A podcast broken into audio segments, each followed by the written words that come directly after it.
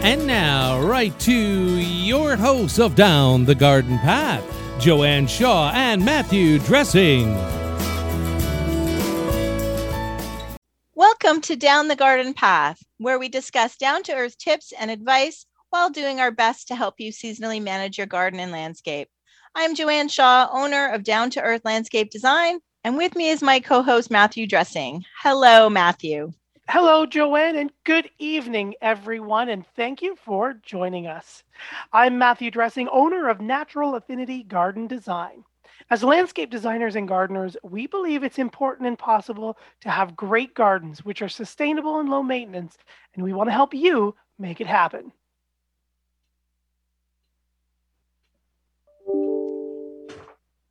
That's right. And welcome everyone to Down the Garden Path. We continue our what we call our critter month this evening on Down the Garden Path with a look into deep into the soil and its diverse life. Joining us tonight to talk about little critters, very little critters, right, Bob? Very little. And very, how very you little. how you can put them to use in your garden is Root Rescues Bob Reeves.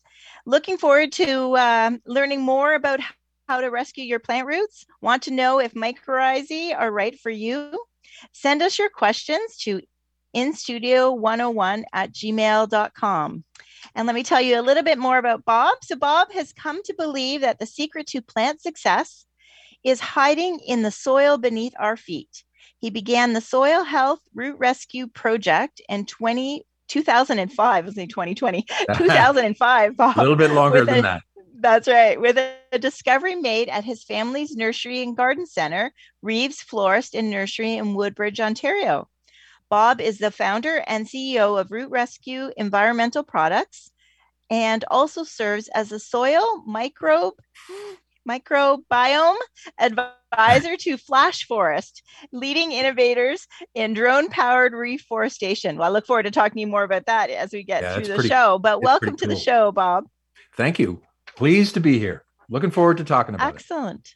Yeah, the season is underway. So, right, it's a lot of off season planning and working Yes, and doing a lots of stuff, right? And, absolutely. And you know, our product is uh, designed to be used and essen- essentially when you're planting new things, but it also has a role in helping plants that seem to be struggling, not finding their way. So Okay. it has remedial benefits as well. So it's a kind of uh, one size fits all tool, and I'm happy to discuss its its technology and how it works and what it's all about. excellent. Well, why don't you start off by telling us how it got started? You said it was on your yeah, own uh, family it's farm. actually a pretty straightforward uh, cause and effect story. Uh, I was managing the plant outdoor plant departments of our family garden center, and we were moving a lot of stuff. I mean, it was a very busy part Mhm. of Northwest Toronto. It still is. Fantastic amount of suburban growth. We didn't lack for customers. It was very busy. Um, and we were selling a lot of trees, shrubs, evergreens, perennials, you name it, annuals. Um, and we had, of course, offered a guarantee on those plants, at least the perennials, the trees, the shrubs, the evergreens, as any garden center would. And the essential problem that I had was that too many of them were coming back dead. Let- Let's be just straight up, you know, Mhm. because we were the last stop on the warranty. Uh, I would feel every one of those dead rose bushes and all of those dead emerald cedars Yeah. because I'd have to replace them or give the value back to the customer. So this was a real measurable uh, problem with the business. And before that, for dozens of years, uh, we'd been using the typical kinds of solutions we thought were right, such as applying bone meal when you're planting and making sure that the pH of your soil is right and you put in enough organic matter. We all kind of know what that that playbook Mhm. looks like, but it wasn't really solving the problem. And what was beyond annoying about it was that these were excellent plants, which I, in fact, was the buyer of or the grower of. So it Mhm. wasn't anything about the actual quality of the plant material, its readiness for planting, uh, its zone hardiness, or any of the things that Mhm. might be an issue. So this was a real measurable problem. And I was on a trip actually buying nursery stock, uh, and I ran into a guy at a trade show just walked into his booth and I'd never heard of this technology before, which is mycorrhizal fungi. Well, I, that's not quite true. I'd heard about it, of course, from Premier Biotech and its product called MYKE, M Y K E, Oh, right. which has been in the market for quite some time. And I Mhm. did try MYKE, and my we were I was also running the landscape design build department, and so our guys were installing the plants that we were designing and selling, as well as just selling them to customers. And we had used MYKE um, and found it difficult to use actually because of the way you have to apply it. It has to go around the roots on the way into the planting hole. It often gets missed, forgotten, or just not done right. And it also didn't seem to work very well with certain plants, um, often very expensive and problematic plants. So I started to Mhm. look into this and ran into this guy who told me this in-depth story. He was a PhD mycologist, no less, and so he knew just a little bit about fungi, um, and had made a, a decision not to be in academia, but to start a business once he figured out exactly what the problem was in a lot of suburban soils. And it was the absence of these very important fungi, which form a symbiosis with the roots of virtually all plants. I mean, there are a few exceptions, but they're pretty rare. And so he was very um, inspired by this thing and realized this is really an opportunity to not teach this for the rest of my life, but to actually get into business and start solving problems in the real world. So he and I made a partnership that essentially uh, de- began developing the actual product in the sense that it, everything needs a name, everything needs a size and a price point, and quality control had to be established because I wanted to be sure that the product we were selling was going to be fully registered with the CFIA. In other words, the label on the package could Okay. be believed because the Fed had certified its accuracy. Um, what I didn't know at the time was that would take a long time to get to get through the regulators yeah. with our we we perfected the formula and then started the process of going to Ottawa, taking your hat off and saying, okay, fellas, let's get this registration now, please. It took six and a half years. So uh, that was, needless to say, a bit of a stall in the business plan. But uh, so we finally got out into the real world and started selling the product in the spring of 2016. Uh, so that's it's been a while. And now we, we're in the this is our sixth spring, I guess, in the marketplace, sixth or 7th if My math's any good. It took a little while to get going. And so we have been uh, promoting this product ever since, and we try to get it into garden centers, and you can buy it online. Um, and listen to me talking endlessly for a long time. So, uh, and as opposed to the the one and only mycorrhizal product that was in the marketplace then, ours is uh, highly concentrated. It's got 18 different species of this amazing fungi in it, which is all about being making happiness for more plants, more kinds of plants. Their plants specifically Okay. choose the fungus species that they want to work with. It's not the other way around. Oh, So, uh, Okay. so if you're offering, uh, for instance, a particular type of mycorrhizal fungi to your oak tree, and it's not the kind the oak tree wants, nothing happens. I mean, it, the engage, the match has to be appropriate. And so Okay. the, te- the the strategy there is to simply have a lot of them, and that way, no matter what's being planted today, whether it's a tomato or a pine tree, somewhere in our mix there will be a number of mycorrhizae who will put up their hands, and, and the plant will say, "Yep, you're just who I'm looking for. And so that's the stratagem. And it's just mixed in water in a very typical way, teaspoon and two gallons of water and water it in, which means you don't have to sort of do anything funny while planting. You just plant as Mhm. normal Okay. and then just water it in with a solution. So it's it's very simple to use and very cost effective. Uh, and getting back to where my story started, when we started realizing that this was what was going on in our suburban soils, they were really very dead. They were really very lifeless after the construction process of building subdivisions and roads.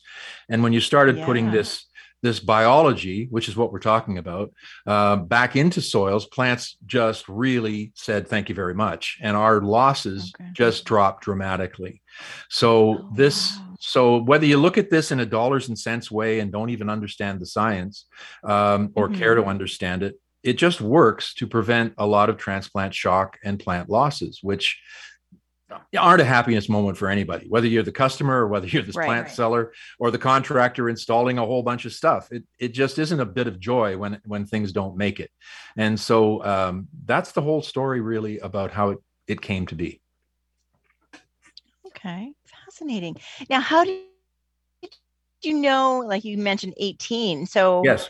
You know, I guess a lot of research went into knowing that you've got that broad range. That's right. Each of these, and there are many more in nature. Uh, you know, our technology But essentially, that's okay. yeah, our technology Bob. is no, yeah, I'm here. I, maybe I'm lagged. I'm not sure. Maybe I'll turn off my. Uh, video Bob here. is good. Uh, it's Joanne that is seeing probably those pop ups. You're good, Bob. It's Joanne cutting out a bit. Well, maybe Joanne needs to turn off her uh, video. Maybe there's the streaming is a little sticky or something. But nonetheless, I'll proceed to answer the question. Um, so yes, the species selection was again based on this PhD mycologist. He was always looking for what would be referred to as good generalist species, uh, species that were uh, of interest and of value to a, a broad number of plants. So that established some as like, yep, this one, this one, this one. And then you had to look at the fact that soil types um, are completely different depending on where you're planting. You could have sandy soils or clay soils, and there are those among the the species groups that really help plants when they're in, for instance, a dense clay soil or in a sandy soil, and so on. pH range affects um, mycorrhizal availability, and certain species are better in in acidic pHs or slightly acidic or neutral or alkaline pHs.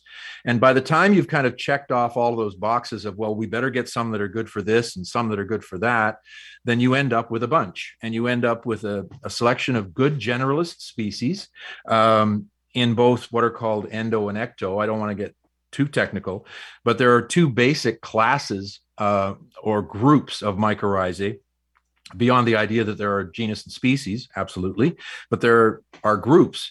And the endomycorrhizae or arbuscular mycorrhizae or AM mycorrhizae, there's a lot of names for them, are, are the favorites of a lot of nursery stock that we all like and, and, and use a lot of, like perennials and grasses and annuals and shrubs. Um, there's hundreds of thousands of plants that like that type. So there are many of those. We have nine of those. And then the ectomycorrhizae are a, a different animal altogether. And they're the unique partners of all of the conifers. So if you're planting a spruce or a pine or a hemlock or a fir, uh, or indeed the hardwood trees such as oak, beech, and birch, they only use ectomycorrhizae. So we had to make sure we had lots of various uh, kinds of ectomycorrhizae in the formula again, so that no matter what you were planting, uh, the partnerships would be available. Now, Bob, if I may interrupt you, for people that are just tuning in and they're hearing you talk about all this stuff, Yep. you know, they're saying, "Okay, did I miss something? What is he talking about?" You're talking right? Right. No, so you're talking about a product, correct? That Yes, you it's- it's distribute and sell. Could you That's right. explain actually what this product is, how it comes packaged, or how it's used exactly? Absolutely. So the product is called the brand of the product is Root Rescue, my company's name, and the product is called Transplanter. So if you look up Root Rescue Transplanter pretty much on any internet browser, you're eventually going to come to us. Um, by the way, uh, Root Rescue, rather annoyingly, is also uh, the name of a hair color by L'Oreal. Oh, so wow. you may, in fact, you, you and uh, you know, I could use some. You can't see the video, but um, so Right. I, I could I could use both, but I am not that root rescue. I am the root rescue transplanter, and so you will be brought to a website or to Amazon or to a garden center near you, for instance, that carries root rescue transplanter.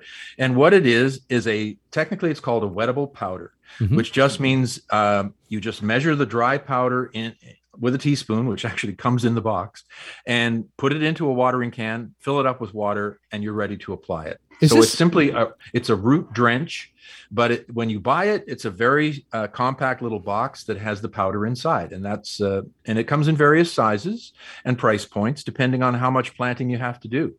So um, that's that's the basic skinny on what it is. So in in a garden center, you may find it, for instance, with the other fertilizers or what are called hard goods items.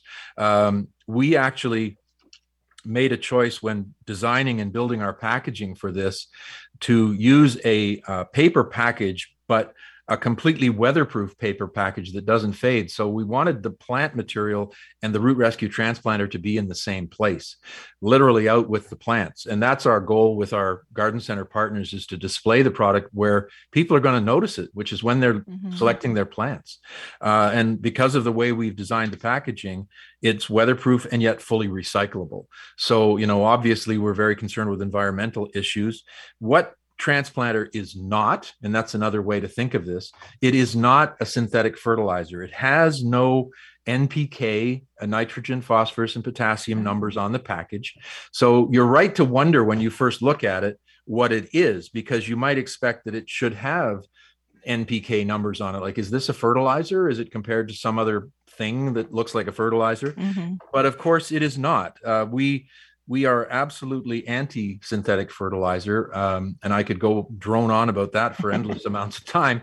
But it's a very inefficient technology that actually damages the ecosystem. Um, it's not it runs off and ends up in, in streams and rivers or turns back into a gas and disappears into the atmosphere. Um, it's a technology that is widespread, but it deserves to be replaced with natural biological technologies. Okay. Um, and you know, again, how did we find these these critters? How did we find these mycorrhizal fungi? Well, we simply went out into undisturbed nature and looked at the roots of plants and said, "Who are these creatures? Like, why are they on these roots? Who are they? What are they? And can mm-hmm. we reproduce them and give them to people to use in their home gardens? And the answer after much struggle is yes, absolutely. We can we can do this and turn it into a commercial product. Well, so, Bob, let me uh, if I uh, may interrupt you for a second. Yeah. Uh, Joanne, you, you did receive an email that I read that uh, someone wrote in and wanted to know actually what root rescue was. So we can disregard yes. that email because Bob did a mm. great job explaining that. But I have one question for you, Bob. This Certainly. root rescue, is this something that you patented yourself or is this something no, in the public domain? It, and you know frankly that's a it's kind of an interesting question. It's absolutely germane.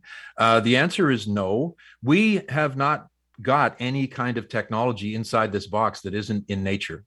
Um, you know, we didn't go into the lab and say, okay, how do we change this particular molecule so that we can make it our own and patent it and nobody can do it?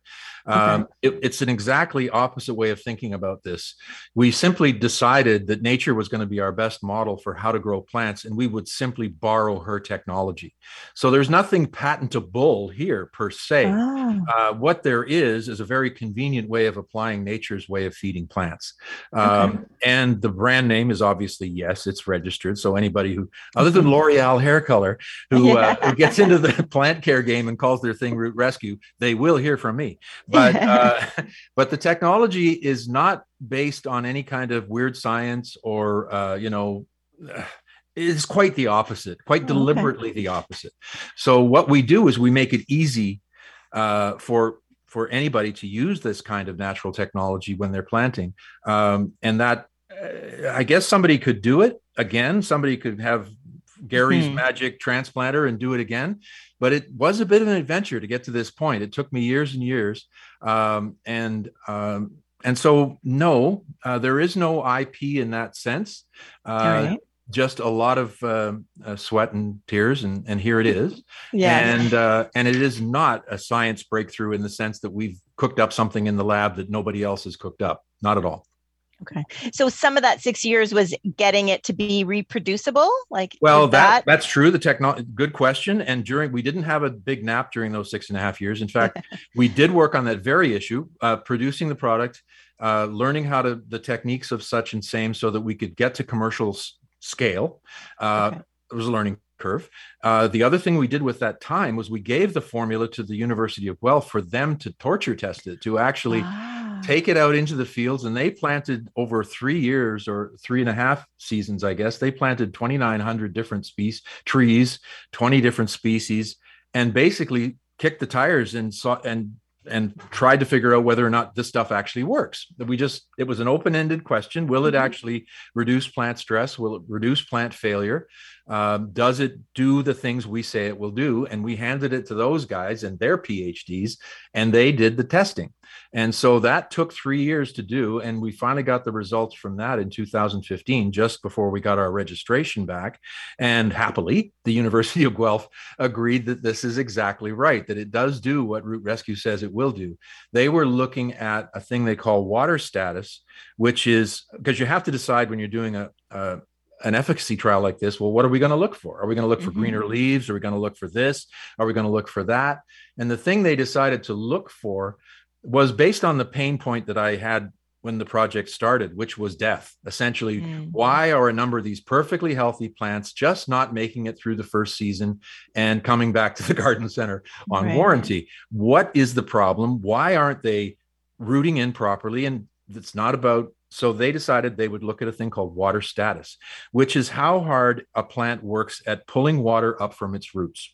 Pretty simple concept when you say it yeah. like that. Yeah. The technology of measuring that was quite impressive um, funny little gizmos were added were, were attached to tree trunks to literally 24 hours a day measure how hard the trees were pulling water from their roots or how hard wow. they were working at it and that was graphed and compared the so the control was basically trees that were just watered and ours were trees that were watered with transplanter just once and they said okay let's compare and night and day 30 35% less water stress or improved water status, which translates in the real world into happy living plants as opposed to mm-hmm. some that are struggling and not making it. Right. So um, that was a great way to sort of wait it out with the Fed until we got our registration was to give it to those guys, mm-hmm. cross our fingers, although I was pretty confident it would work because I used yeah. it myself. But you know, you it's one thing to test a product and Bob says, "Oh, trust me, it works." We wanted third party endorsement. We wanted yeah. you know, we wanted the most prestigious agricultural college in Canada to agree that it works. And uh, mm-hmm. happily they did. And that uh, that research is on our website for you to look at and download if you're into that kind of stuff. Excellent. As long as, as well as some really good videos. I found them very informative. Like, you know, they're quick, yeah. but they're very informative. Yeah, we um, have a YouTube channel now, and there's a bunch of videos there, and we're adding to them all the time. Um, and uh, you're right because that's kind of the way you want to package information these days is in yeah. a snappy little video. Yeah. And so we've tried to rise to that challenge. Um, mm-hmm. But we've also been gratified to see the product technology taken up by more than uh, home gardeners, which is where I began. Uh, it's now the the favorite of a number of contractors who are simply enjoying uh, less losses on the projects mm-hmm. they install. And what was really interesting was we got picked up by the Highway of Heroes project, yeah. which is Landscape Ontario is uh, is helping the Highways of Highway of Heroes project plant two million trees down the 401 from here to to Montreal and or to Kingston, I guess, uh, to um, where's the Trenton. Trenton. Trenton, Trenton, exactly yes. where the military airport is.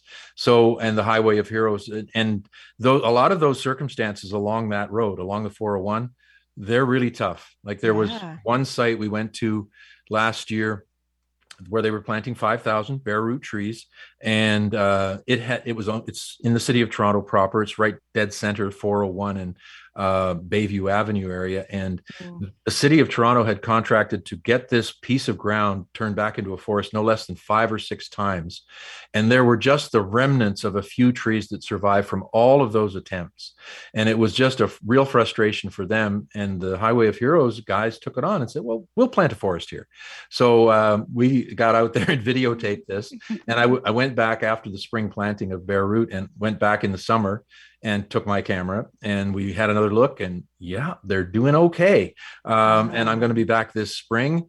And so it's it's really gratifying to see the technology uh, helping a lot of circumstances you know mm-hmm. and a lot of uh, situations. And those are very very let's call it super low maintenance. There's not a lot of people out there fretting over these trees once they yeah, get planted. yeah. No and one's walking around with a no. hose and no one's walking no tree bags. That's a lot too many for tree bags that's even, right. right. and and that's uh, the cool thing about this technology is the harder the plant the more stress the plant is under the more it turns to its mycorrhizal partners for help.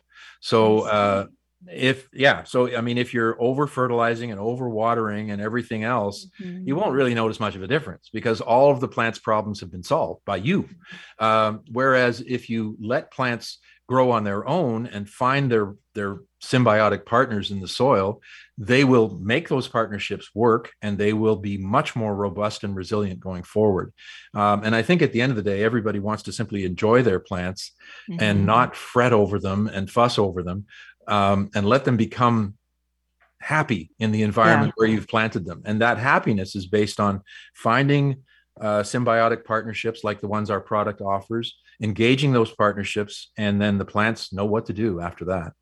Wonderful. And it is a product that is useful for not just trees and shrubs, but right. like perennials I mean, yeah. annuals and vegetables as well. Yes, indeed. Um, in fact, we have downloadable lists on our website in our on our resources page um, documents pages where you can download a table of 700 plants or whatever and it'll tell you which type of mycorrhizae they like uh, and mm. overwhelmingly of course everybody likes one or, or another or most of our species that are in the root rescue transplanter there are some weird exceptions um, and i'll tell you that for instance, uh, brassica plants in the vegetable family, your uh, your cabbages Cabbage. and mm-hmm. you know root. Uh, what am I thinking of? Brussels sprouts. I don't like them anyway. They're they're not mycorrhizal. Uh, they don't actually choose mycorrhizal partners at all. Uh, okay. so they're very str- very strange in that way. Another big crop, very important farm crop, canola uh, does not choose mycorrhizal partners.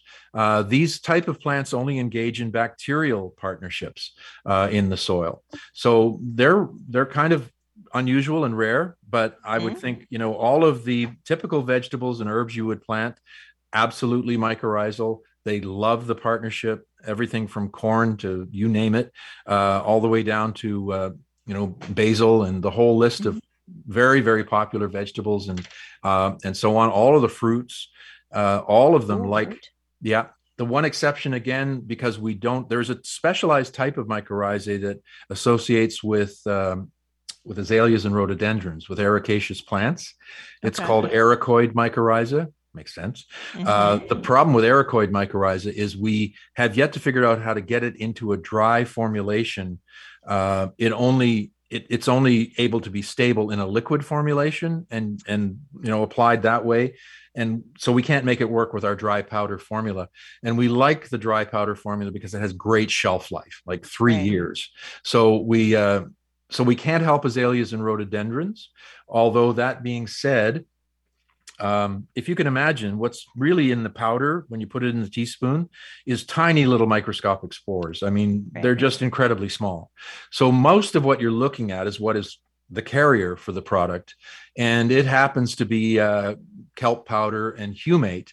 So these are rather than using something that was just a carrier and didn't do any good, we decided to get our wallets out and actually make a really good oh, choice about what was okay. going to carry our little spores. And so this, these are certified organic, uh, high quality uh, humates and and kelp powder that is carrying all those spores in the powder. And those two carriers, every plant loves. I mean, so even if you don't have a a perfect fit with with uh, you know cabbage or something cabbage still wags its tail because it likes our mm-hmm. carriers. So uh, um, yeah. so we kind of got it covered both ways. But the thing about mycorrhizae this fung- fungus that's in the product is once the plant engages mycorrhizae it keeps it for life. So this is the real tremendous value for um, shrubs and, and, trees and evergreens and perennials is that it's not something that only works or forms a partnership during the season you've planted and applied the product. They become resident on the roots for life. The plant okay. will not give them up. And right. so it has this tremendous long lasting beneficial effect, uh, which, you know, synthetic technologies can't touch. I mean, it, they're, yeah. they're there and then they're gone and then you better go buy another bag. Uh, mm-hmm. it's a completely different way of thinking. Our goal here is self sufficiency. We want these plants to be self sufficient, happy campers, the way nature intended. Uh, and that's what we try to provide them. Wonderful. Well, that, and that falls into what you know. Uh, you as a former landscape designer knows. Every client wants something that's low maintenance, right? Yeah, this is it. So you know, knowing that they don't have to keep applying it every two weeks or that, even it. every season. So once oh. you've applied it, you don't need to apply it again. You do not. I mean, we do recommend in, in our videos that it's applied uh, twice if you have the time, but mm once is enough. For instance, the okay. University of Guelph trials, it was just one application.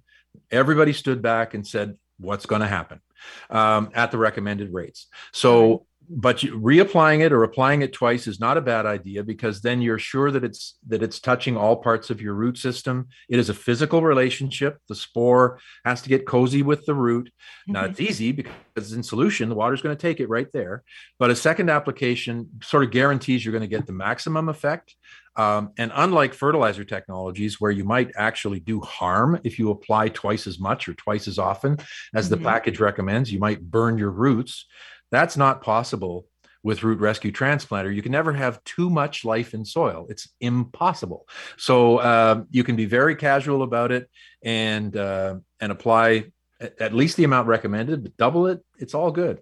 Okay excellent now yeah. would you because uh, we were talking about the vegetables so could you see it for, for use in like commercial um, commercial farming yes uh, where yes it is possible to use it and we do have uh, small uh, market garden farms that use it oh, okay. that are doing small crops and small amounts of this and that. When it starts to get up to hectares of tomatoes and so on, there's a point at which you want to specialize the product and only have there's 18 species in this mm-hmm. box. You're buying all 18.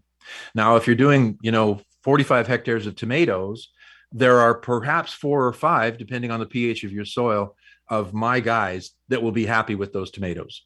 But you've paid for all the others too. So, and farmers like to be very cost effective, and I mm-hmm. who can blame them? So mm-hmm. we will be iterating the product or in in more specific combinations for large crop growers. Um, it certainly works.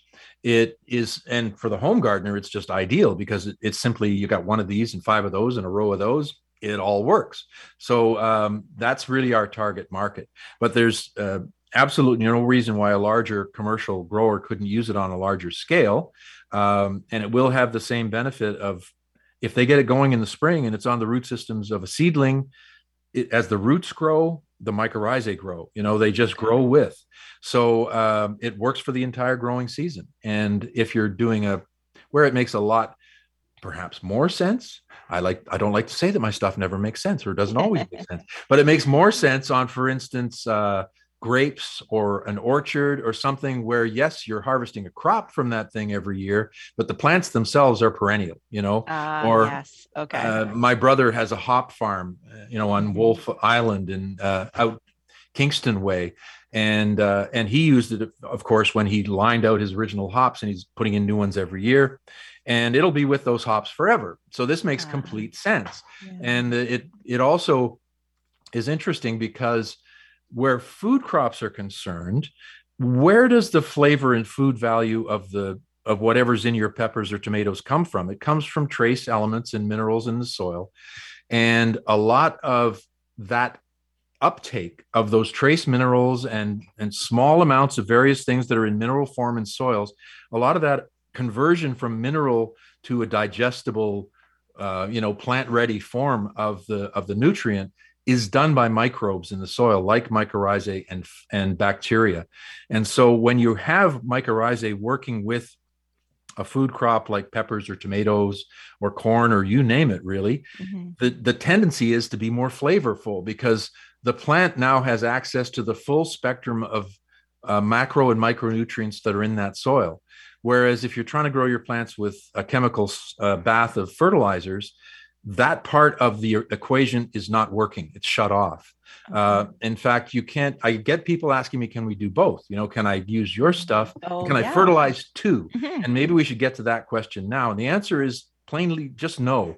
And the reason is that those high value fertilizers switch off, literally stop the relationship between the roots and the soil microbiome. They turn it off and replace it with direct delivery of, of you know, very very strong nutrients provided in the fertilizer. So it's it's not it's either or. You know, you okay. really want to make a decision. And clearly, I think that the the organic natural way of growing mm-hmm. plants is far superior for all kinds of really good right. reasons. But you can't do both, especially where phosphorus is concerned. NPK, you know, that middle mm-hmm. number in a fertilizer, yeah. it is the soluble form of phosphorus, P2O5, which is really problematic for the entire soil microbiome. It will just knock it out.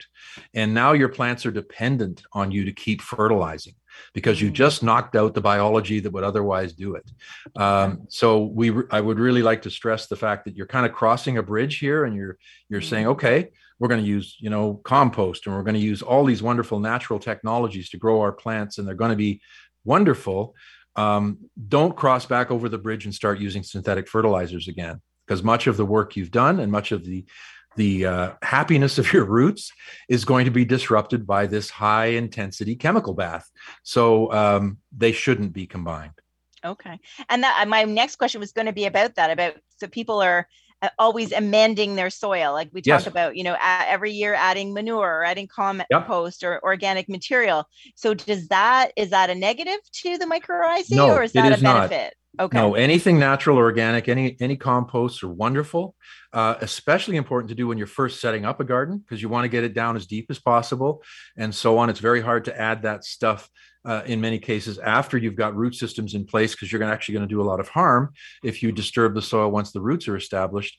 But if you are starting a garden up, you want to make sure you get lots of organic matter in there, and it is the it is the part of the the system is going to start cycling those nutrients and making them available, creating humus from the organic matter. Mm-hmm. That's what the microbes do as well, and that humus is like a battery in soil.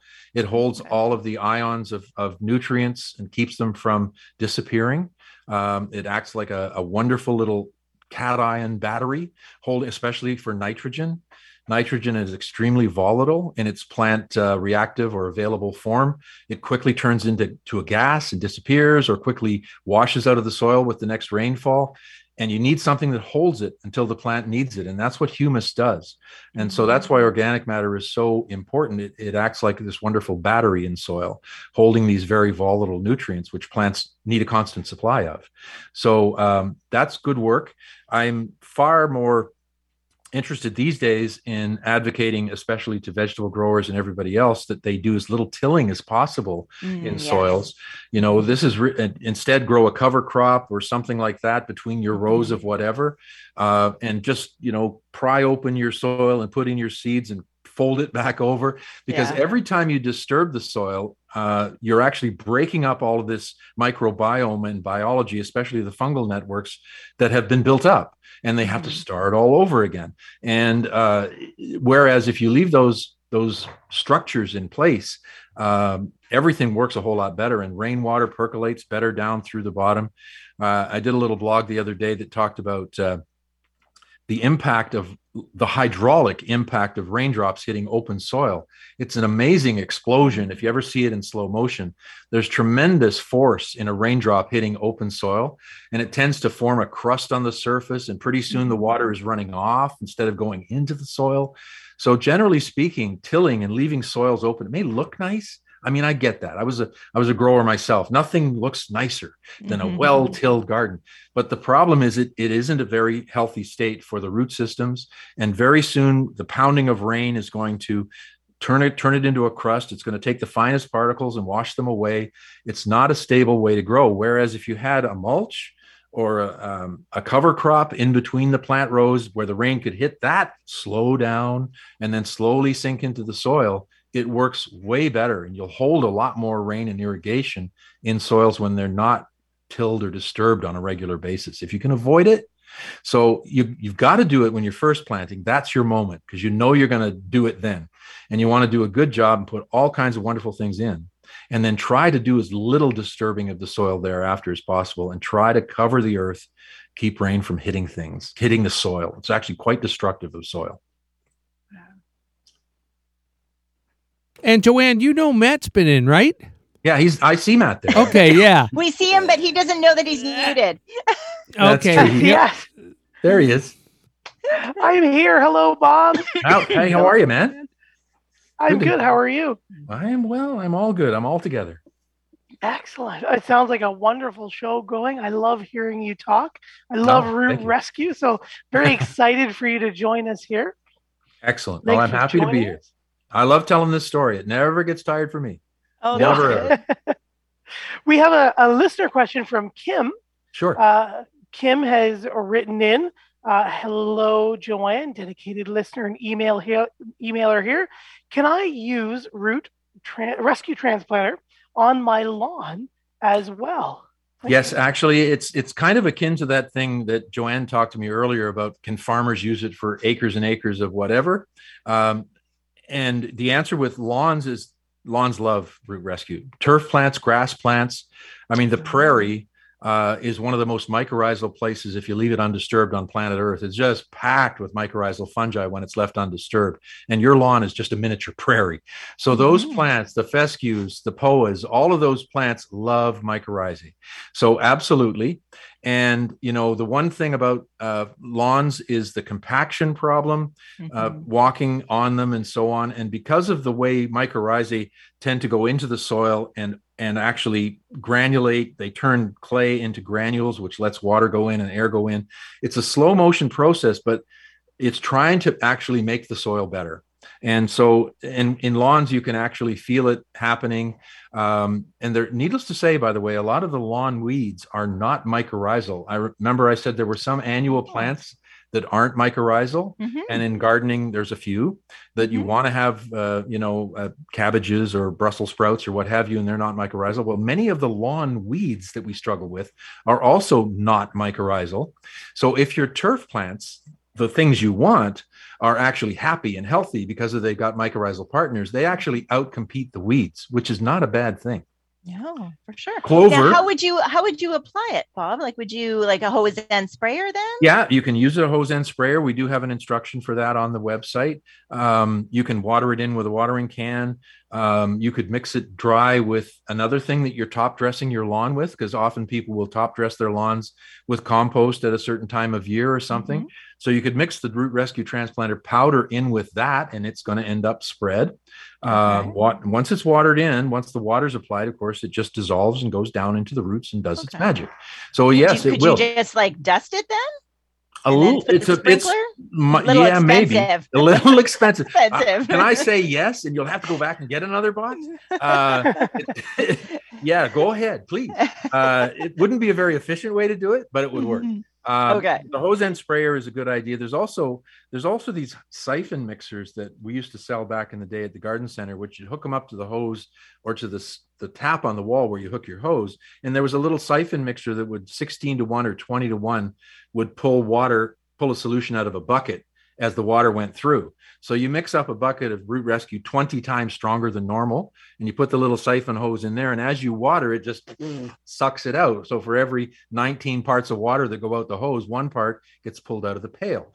So that's a pretty efficient way to do it if you own that little $15 piece of equipment and uh, and that's handy so there you know you start scratching your head and thinking how can i do this more efficiently there's ways definitely okay. ways yeah. that little siphon yeah. I think Dramm still makes it. They still do. Yeah. yeah. It's a cool little gizmo. And we used to use them all the time because it, it's just having to mix 20 times less water and 20 times less solution because you got this concentrate and it's just turning the water on makes it mix. It's just wonderful.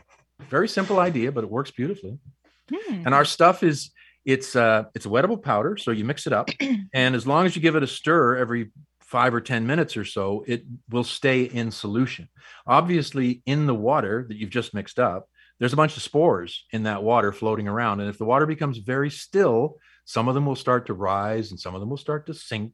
And so, if you're just sitting there in a bucket and it's a concentrate, you might give it a stir every five or 10 minutes as you're working to keep it in solution. If you're doing a hose end sprayer, which you're walking around with in your hand, well, you're sloshing all over the place anyway. It just stays in solution. So pretty simple.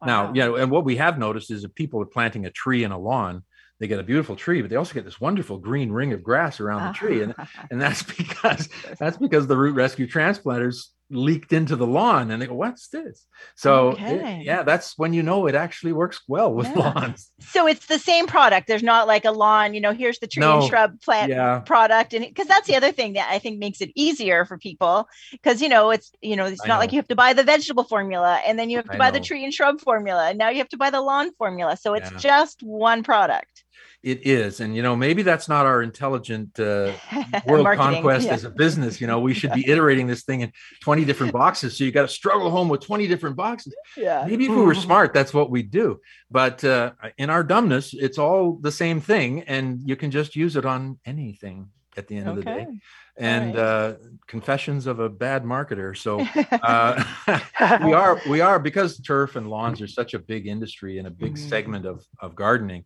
We are in the process of creating a specialized version of it. But you know all those problems I talked to you about, how long it took us to get here, they apply yeah. to a new product as well. Oh. So you know we don't just show up and say, "Hey, here's a new one." Um, that's not the game as it's played.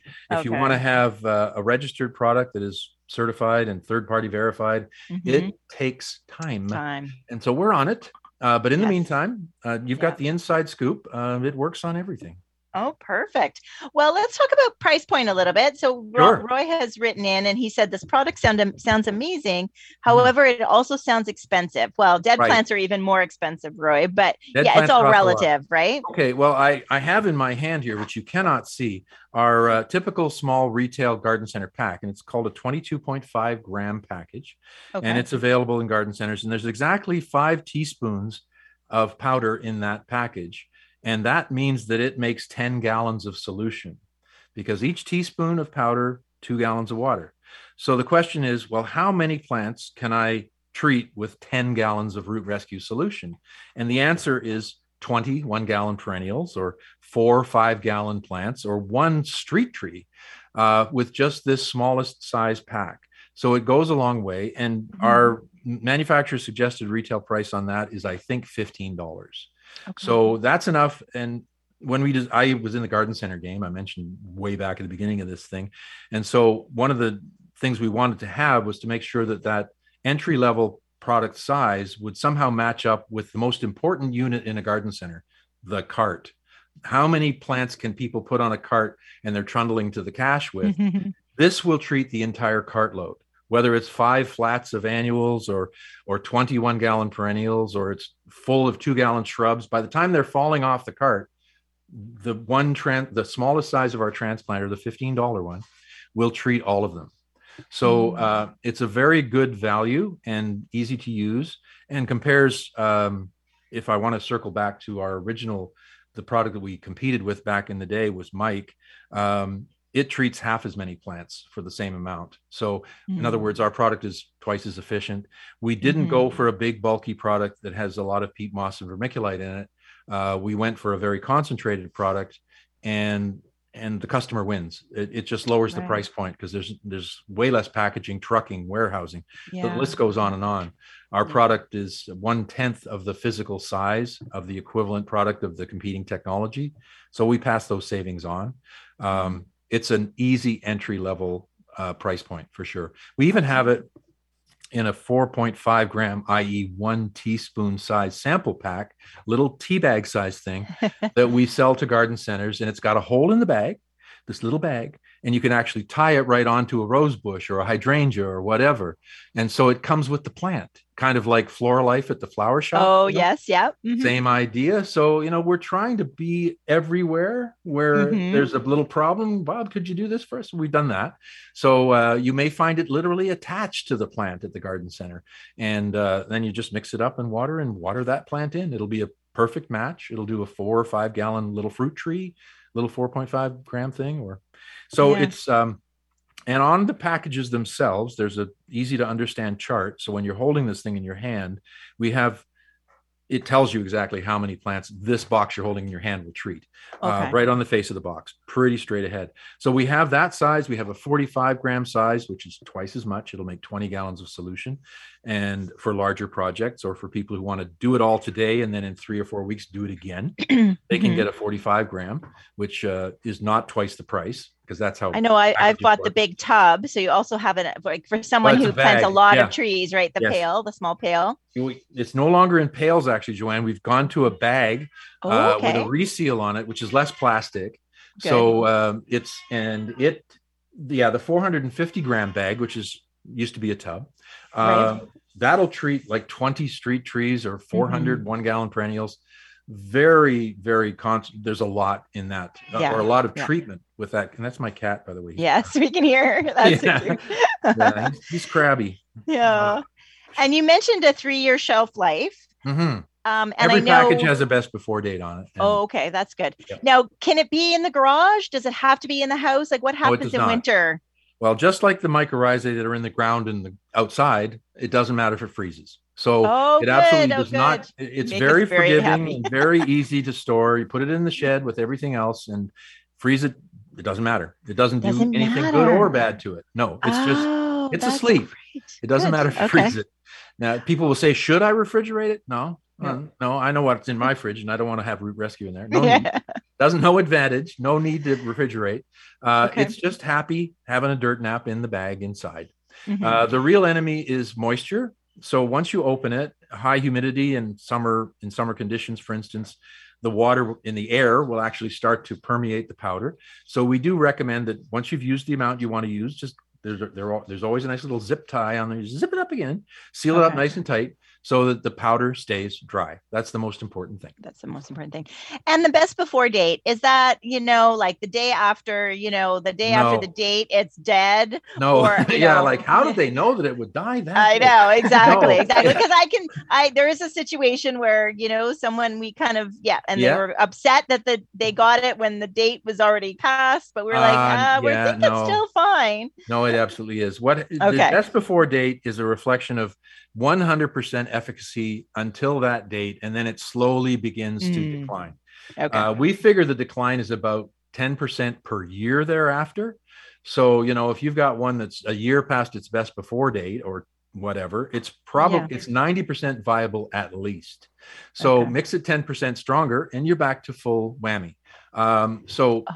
that that that's oh. really the simple math. It's not okay. unlike not unlike seeds, which, as you know, mm-hmm. they they cycle them out at the garden centers literally after one year of having them on display, but they're not dead. Uh, there may be a small portion of them that are no longer going to germinate, so they cycle them out. Also, the in the case of seeds, those packages are not nearly as um, as tightly sealed and, and designed for the purpose as ours. They tend mm-hmm. to be mm-hmm. little paper bags, uh, so there's not much protection for those seeds. Whereas we go to quite a bit of trouble to keep our guys in the dark and sealed up nice and tight. So it has tremendous shelf life.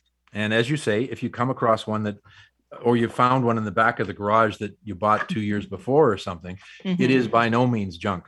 And uh, just mix it a little bit stronger than the recommended rate, and you're right back where you started from. And bear in mind also, those carriers that I described that are actually holding the spores, they have no um, best before date. So, mm. you know, the mm. kelp powder and the humate powder, good for an eternity. So, those also have a tremendously good benefit to the plants when you're applying the product. So, even for that purpose, it's still a winner. Perfect. Okay.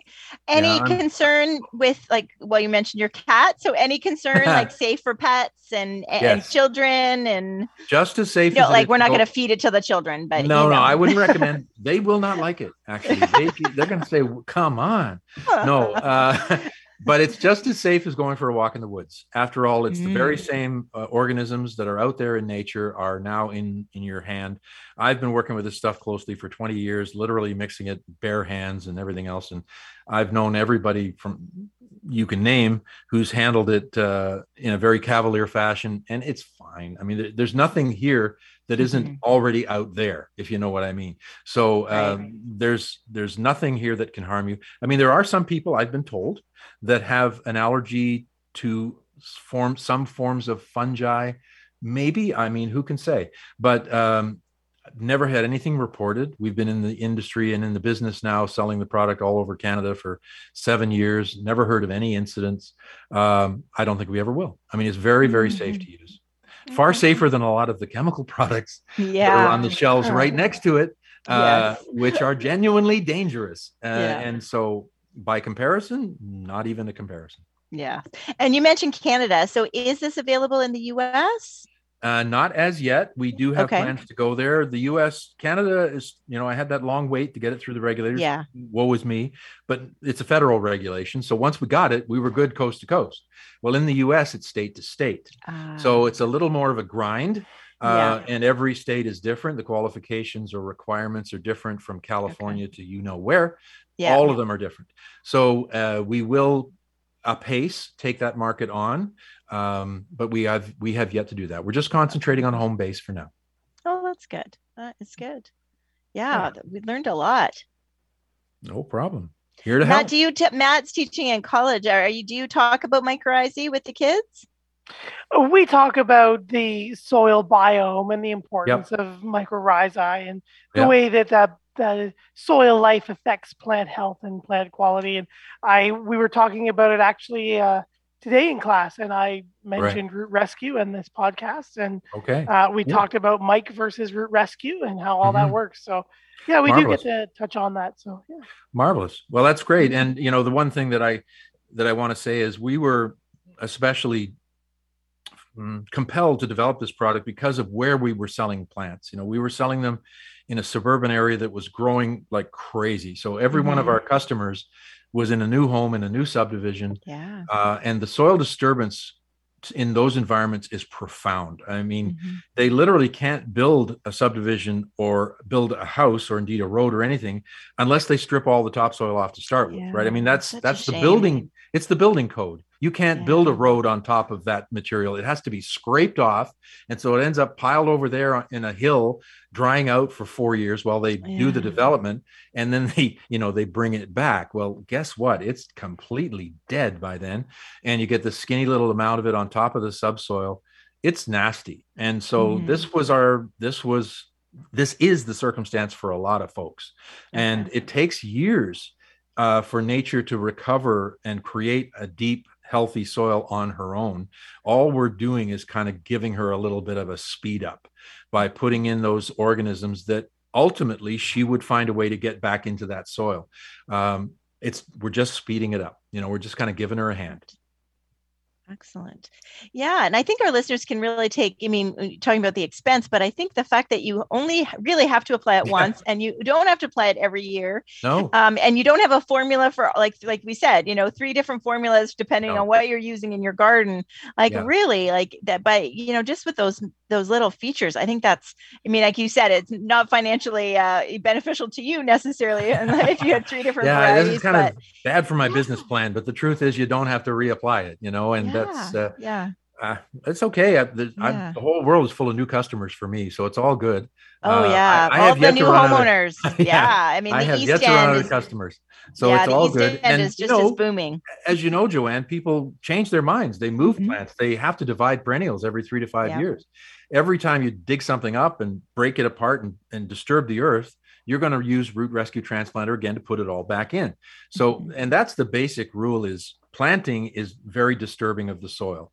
And whether it's in a, a, well-established garden or whether it's in a brand new garden that act of tilling and digging and smashing and, and crushing and blending and turning means that that you have to start rebuilding the microbiome when you step back from that project. And so there's always going to be a market especially among avid gardeners for doing it again and you mm-hmm. reapplying it because you've moved or changed or dug up and divided um, and so i'm not worried about that you know there's oh, there's good. every time you get your shovel out it's another root rescue moment whether or not oh, okay there you go whether you're you're renovating or starting from scratch that shovel okay. tells you it's root rescue time Okay. Well, I have one last question for you. You mentioned early on about not just with a new planting, that if mm. you do have somebody, so if we have listeners who have something that's struggling, maybe struggled last yeah. year and we're not sure how it's going to do this year, it's something that you can also feed, you know, something yes. that might be struggling. Well, again, we've we've got a formula here that's mixed in water, so it, it's easy to apply the day you plant the thing, a month later, a year later, two years later, because you're just watering it in. So yes, and why do plants struggle? Well, again, they may be going through a form of transplant shock where they're not finding all of the microbial partnerships in the soil that they need. So they kind of putter along and they're they're not really engaging the soil or rooting in well. And by introducing what they've been looking for a year later, 18 months later, suddenly they start to perk up and say, There you are. And now we can get down to business. So um, it's that they're kind of in suspended animation some of the time when these plants go in the soil and they don't find what they're looking for. As long as you keep watering them and babying them they kind of stay the same but they don't mm. grow. And you're thinking what's you know what's going on with you buddy? Why won't why won't you just do your thing? And so this is when the transplanter applied even later months later can be of great help. So um, that's that's and because of the way it's made it's easy to put yeah. in the ground. Mix it up pour it on great information. Very, very good information. It was a great show. You, you taught us a lot about this. So, Matt. No problem. Yes, Happy to help for... out. It's you'll never guess. It's my favorite topic. Thank you, everyone, for joining us. Thank you, Bob, for taking us into the world of mycorrhizae and the amazing product Root Rescue. I hope everybody will check it out. You'll find in our show notes all of the links to Root Rescue and rootrescue.com. Uh, thank you for tuning in this week. Thanks again, Bob.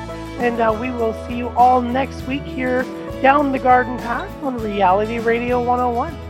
My pleasure.